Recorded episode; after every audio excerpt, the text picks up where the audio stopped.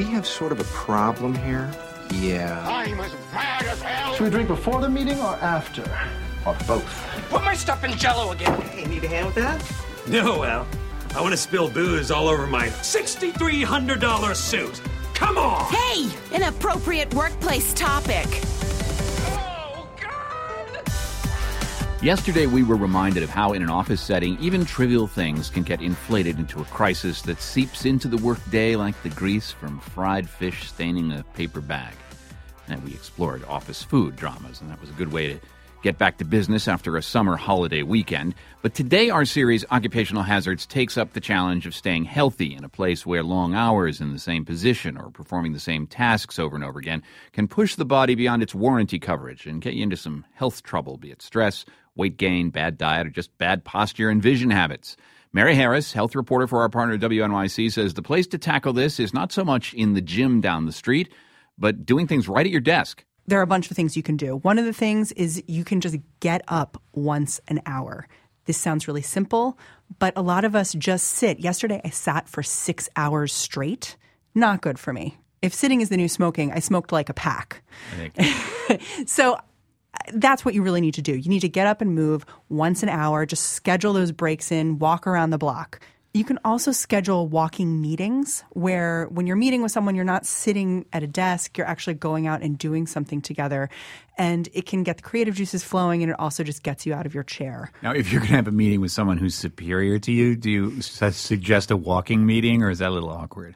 Little awkward. Right. So it has to be someone on your level. Yeah. Okay. The other thing is, if you're a boss, think about how you would process this. I talked to a friend who's an editor, and she said at one of her jobs, where it was a health magazine, it was kosher for people to say, "Listen, I haven't gone to the gym for a couple of days. I need to leave at five and go exercise." Not a lot of offices are like that, but if you're a boss, you can really think about how I set the tone mm. for my employees. There's a psychological component. I think sometimes at work, people view lunch as like all right, I, that, that was six hours of misery. Now I'm going to reward myself. And so you're more likely to indulge in your office lunch than you are maybe at home. I think that's totally, totally true. Um, and one of the things I'd say is you should structure those indulgences in, but maybe ration them out a little bit once a week as opposed to once a day. Mm. Just control how much you're doing it because it'll help you a lot. And uh, if your job involves a lot of online uh, interactions with uh, people and to-do lists that never shrink uh, in in in sort of the tech world. How do you manage? The, the sense that there's a deadline that you're always missing.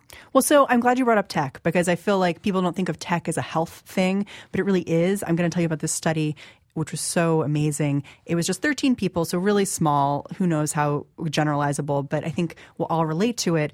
They had the people in this study go off email for a week at work, totally cold turkey. Their bosses knew if they wanted to get something done, they had to go find someone physically. Um, and they monitored their stress, their heart rates, and found that all their measures of stress went down. This constant communication, constant interruption, it really does impact our health day to day. So there are lots of great tips out there for how to manage it. One of them is to really just save certain times of the day for responding to notes. Don't have the notifications pop up that are constantly interrupting you. Um, some of us can do it, some of us can't. The other thing to say is just if you have a Blackberry or an iPhone and you're working while you're at home, make some limits on that. Whether it's not doing it at the dinner table or whether it's not doing it an hour before bedtime, because that blue light really can keep you awake at night, and that's not good for you either. As futuristic as tech is, in fact, when you do the notifications, you're really transforming yourself into a kind of a brainstem state of being watched.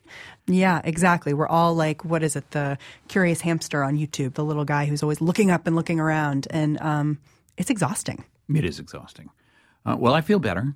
Um, are you going to check in with me, uh, you know, in like a couple of months and do some data and You're going to follow it, my regimen? Put it online and embarrass me? uh, can I? Thanks for asking. Mary Harris, senior producer for health reporting at WNYC. Thanks so much. Thank you. Join us tomorrow as we continue our occupational hazard series with thoughts about the challenges of making the home and the workplace work together.